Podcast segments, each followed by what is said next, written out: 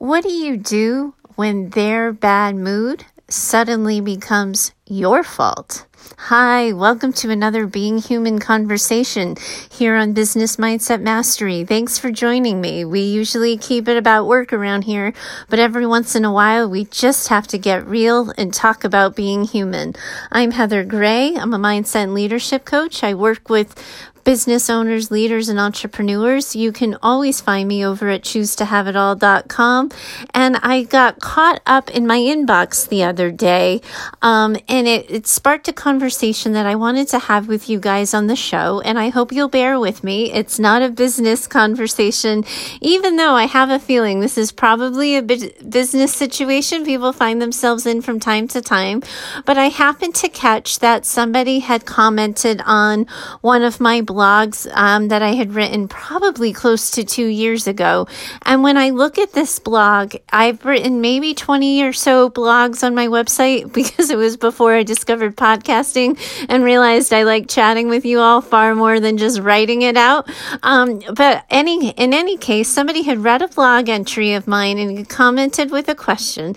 And you know, this is the only blog entry of mine that has any comments whatsoever, I think. And it's this idea of what do you do when a partner blames you for their stress. I had gotten back in the day, I was a relationship um, sort of advice columnist for the Good Men Project, and I would get letters all the time from readers asking me for advice about their, you know, various relationship woes. And this um, listener, not listener at the time, I wasn't doing podcasts, sorry about that. This reader of my blog and my articles had uh, sent me a question about her relationship and talked about um, how her husband was always blaming her uh, for his stress. That if she would just do this one thing differently, if she could just try that, if she could just not do this, everything would be better. And this is an article that has just sparked a lot of attention. I've had people reach out to me about it outside of the article for commentary and different things. But I, you know, the first, at first look, I think that kind of question of, you know, my husband blames me for his stress. He, you know, tells me that if dinner was just on time, everything would be fine. That if I had just remembered to do X, Y, and Z, he wouldn't have gotten so mad in the first place. At first glance, that sounds like a conversation we're having regarding domestic violence. Um, I want to be clear that that's not the conversation I'm looking to have with all of you today. I feel like the response to domestic violence situations, emotional abuse, abuse situations is very different when we enter in the clinical space. I, you know, want to remind all of you that I'm a trained clinician. I've worked in mental health for a variety of years before I moved over to the business space. So I am adept at having the conversation and I certainly have the experience to back it up. But I'm not talking about removing yourself from an abusive environment. That's not the conversation I'm having. If that's the struggle you're having, I really strong you you know, strongly urge you to get some help and consultation with a local therapist who will be aware of local resources available to you. What I'm talking about is more of your regular everyday. When people are stressed, when people are in a bad mood and they take their bad mood out on you, how do you respond? How do you deal? And how do you navigate those really hard conversations that can often lead you feeling defensive? perspective on guard and sort of on high alert. I think even if we leave abuse out of it, that that's a conversation a lot of us find ourselves in. And it often happens with the people who are closest to us. So it's our family members, it's our closest friends. Sometimes it's probably, you know, colleagues that you are, you know, working more side by side with and engaging more intently with on a regular basis. But this idea that somebody has a bad day and takes it out on you, or somebody's really tense and stressed about something going on at work and then comes to the house and snaps at you at the first sort of um, thing that goes awry. That situation is something we all find ourselves in from time to time. It becomes a pattern of how we're treated when we accept it. When we say, oh, so and so just had a bad day. That job is so stressful. Like this person didn't mean it. It, it you know, I, I'm being too sensitive. I should just know to you know, keep space or keep my distance until, you know, the dust settles. But sometimes, you know, people get in this other habit of managing the individual, of trying to avoid the person's bad mood, of trying to dodge whatever insult, whatever impatience, whatever short comment might find their way to them, because it seems easier to dodge and avoid and sort of cushion the blow, if you will, rather than confronting the situation head on.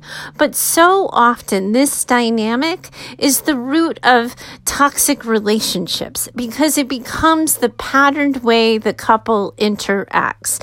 It is really easy and understandable that if somebody has a bad mood, they feel pressure inside themselves. They're feeling tension rising inside. So maybe their boss was overly critical. Maybe they were in boatloads of traffic on the way home. Maybe they tried their best and their best didn't work out. And it feels like a pressure cooker and the steam is just rising from above until something, you know, sort of impulsively comes out of their mouth. We all understand that. We've seen it. We know it's happened with ourselves, and sometimes it's isolated incidences, but like I said, sometimes it also becomes a patterned way of acting. And when people matter to us, when we have a relationship with them and we're close to them, it's so easy to give them the benefit of the doubt, to give them a pass, to tell ourselves they didn't mean it, they don't realize what they were saying everybody has a bad day. I'll just, you know, dodge better next time. But what ends up happening is we teach people how to treat us. The reason why this article of mine, and I'm going to link to it in the show notes for you so you can read it and check it out because you'll see that so many other people have written in with similar questions. And again, my answer is all the same is that it becomes a pattern way of interacting. And when it happens to us, the only thing we have any control over is what we do in response because we can't control what someone else says or does. We can't control, you know, if somebody takes their bad mood on us. But what we can do is not allow it to continue by setting a boundary and responding. And what I've learned in my time, you know, what I usually say when I was in therapist mode is what I've learned in my time in the chair, like sitting in the therapy office, is so often people don't have the hard conversation with their loved ones because, first of all, they don't want to seem unsupportive. They don't want to seem insensitive. But then the other piece of it is they don't really know what to say because I think what ends up happening is when we understand why someone's acting out, it's it's tempting to make it okay, to write it off for ourselves, to not take it seriously. But what ends up happening over time is that treatment piles up and it wears us down and it eats at us. And it you know it changes it changes our ability to move through the world because it starts to change the story we carry about ourselves. That over time when we allow ourselves to be kind of the punching bag and the receiver for someone else's bad mood we're teaching the world how to treat us. We're telling the world it's okay your bad day is more important than my bad day. The thing that's stressing you out is obviously way more stressful than anything else else going on my plate. And the reason that pattern exists is because it's so hard to say, hey, hey, whoa, whoa, stop, stop. Like, I, I see you're upset. I see you have something going on here, but we need to talk about this differently. That conversation can be so awkward and so hard that people avoid it that's often why boundaries aren't set. It's not that it, people think that they deserve it. It's not that they, you know, everyone's Mother Teresa and has all these extra cheeks that they just can keep turning for somebody else to slap them. It's because that conversation, the how you're treating me conversation is a really hard conversation to have. I think we see this in business all the time. I think business owners see this on the regular with how their clients treat them. And I think that friends see this because that suddenly there's this, you know, rule of friendship that we, we put up with each other's crap sometimes. And it certainly shows itself up in long term uh, marriages, relationships, and partnerships. That when you're when you're stuck with someone 24 7, you're often going to be the recipient of their bad mood, and figuring out how to do that dance is really tricky. And it starts with the conversation. And I think what ends up happening is the idea of telling somebody, you don't get to talk to me that way. This is where you end, and this is where I begin. It sounds in our body and in our minds so confrontational, like we're picking a fight.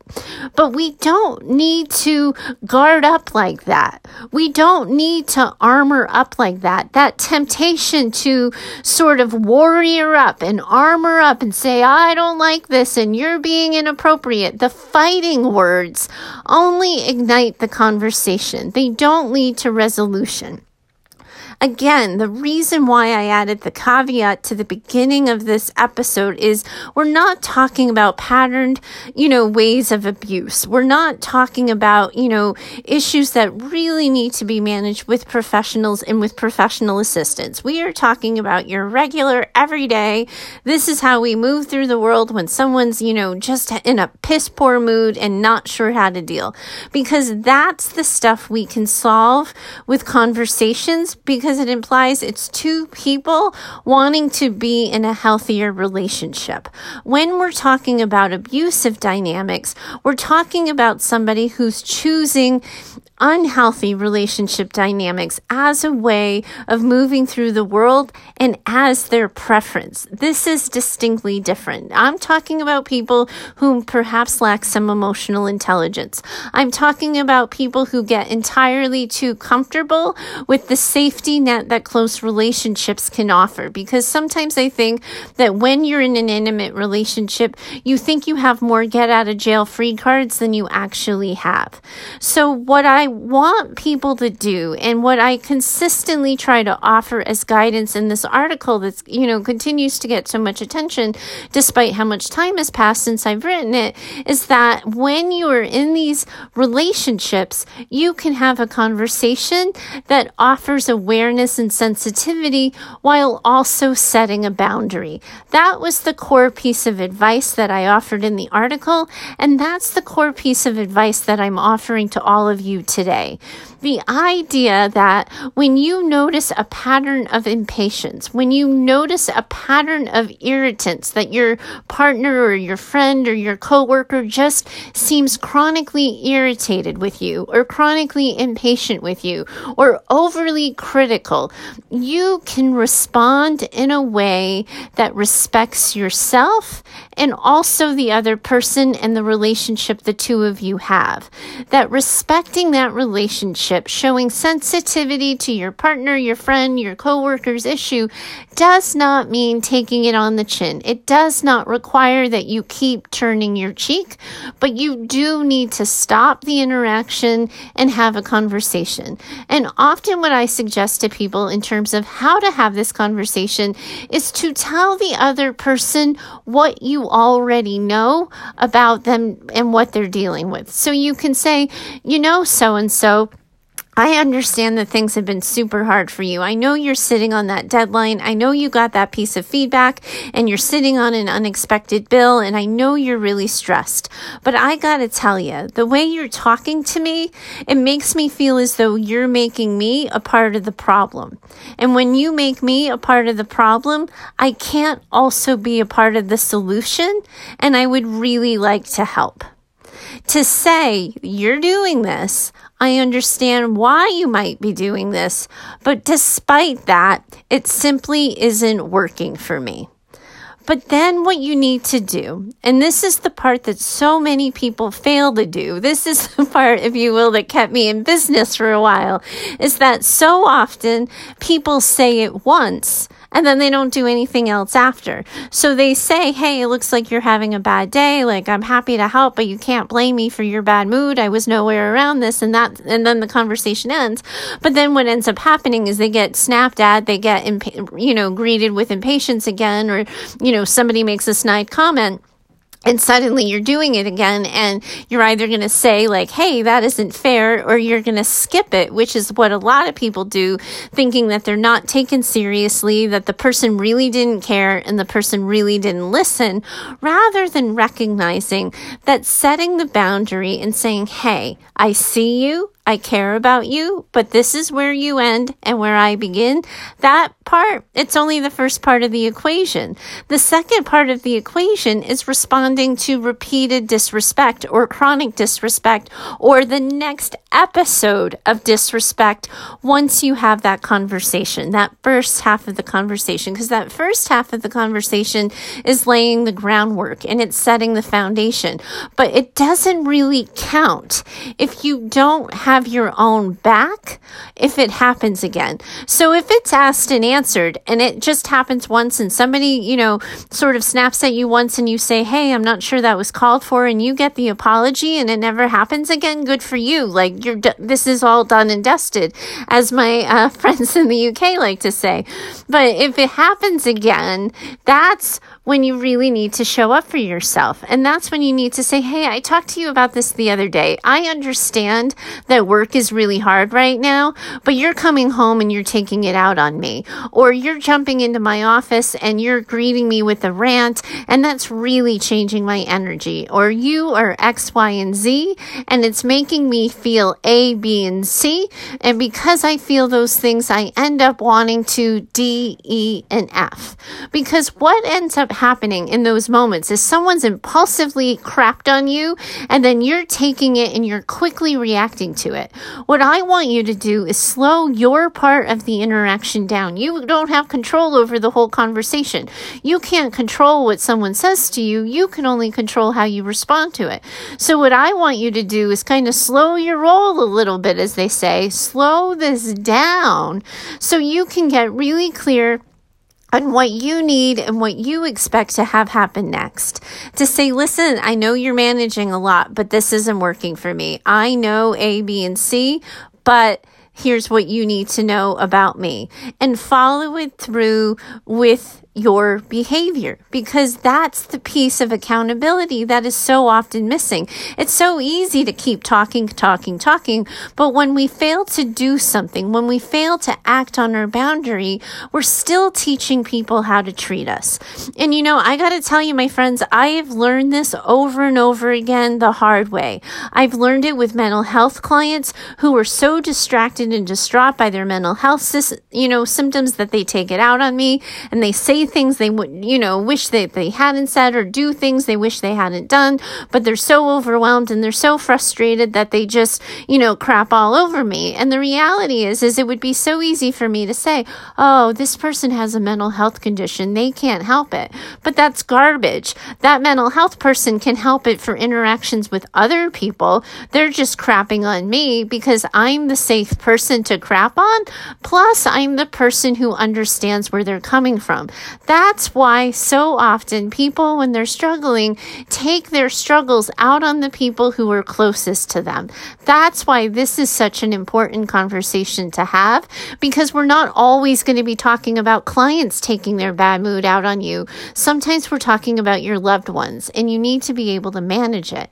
And if you have that conversation, if you point out the pattern of behavior and then the pattern of behavior continues, you owe it to yourself to do something else. And now, when it was my mental health therapy office, I could tell people to leave. I could say, listen, I know you came here looking for my help right now, but you're coming at me. And when you come at me, it makes it impossible for me to help you. It's your defense. I understand that you're hurting. I understand that you're upset, but you don't get to talk to me that way. So let's pick up this conversation next time or next week or something.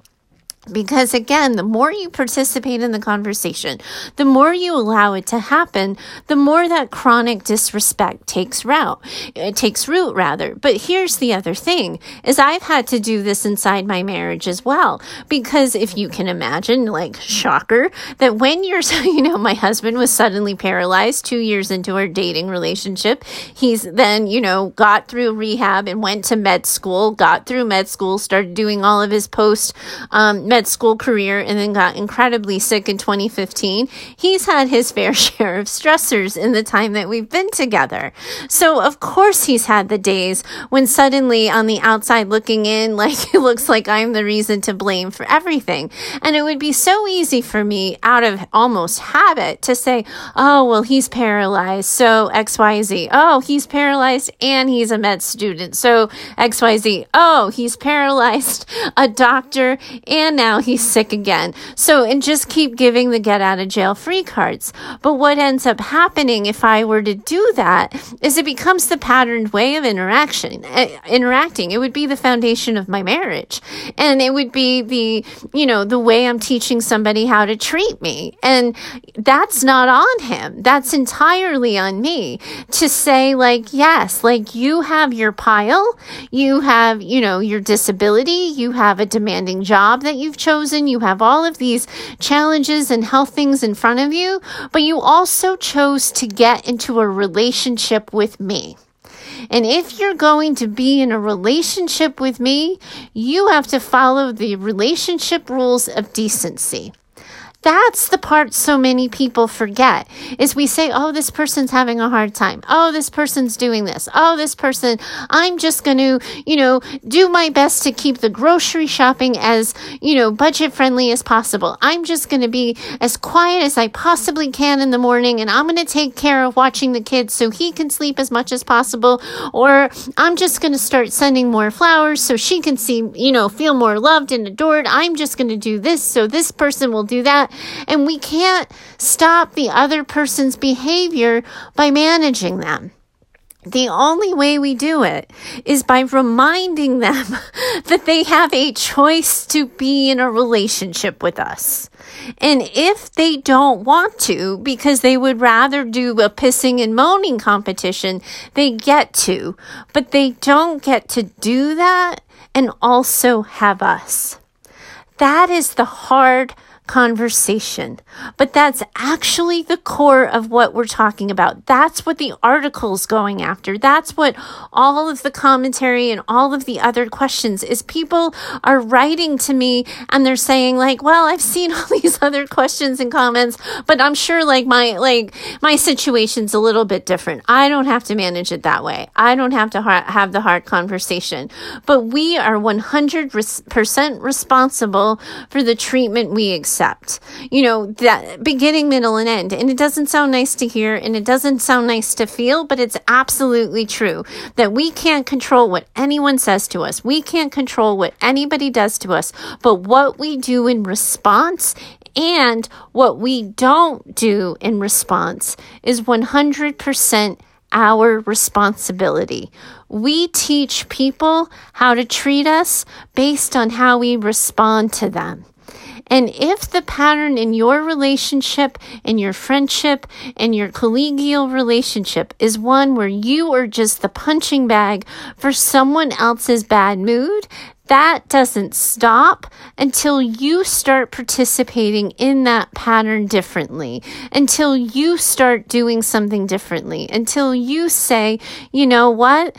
This is what's going on. I see that you're hurt. I see that you're this, but this isn't working for me. And my friends, I'll tell you, like, full frontal honesty, I had to do it in my own relationship in 2015 when my husband was sick because obviously, like, he had a pile of stressors and it suddenly became him against the world and i was included in that world he was up against. And i had to say listen i know that you're sick as anything. I know that you can't even remember the last time you felt good but you are being really rude and really inappropriate and you're making it so i don't want to take care of you.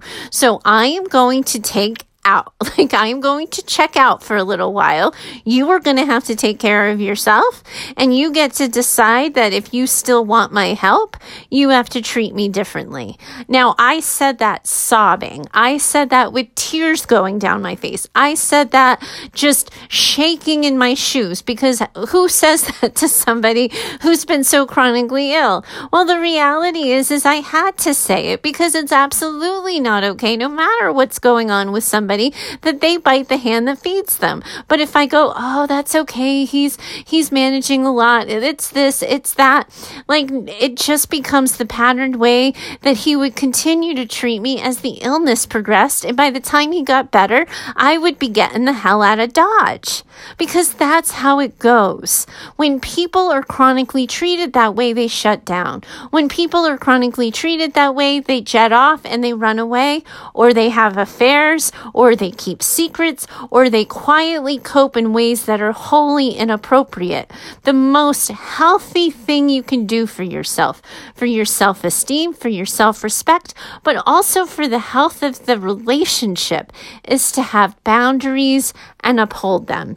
You might not always know the words. You might not always have the script, and that's what you've got me for. I've got you and I've got your back. You know, give me a call, reach out to me on email, and I will help you navigate whatever hard conversation you found yourself in.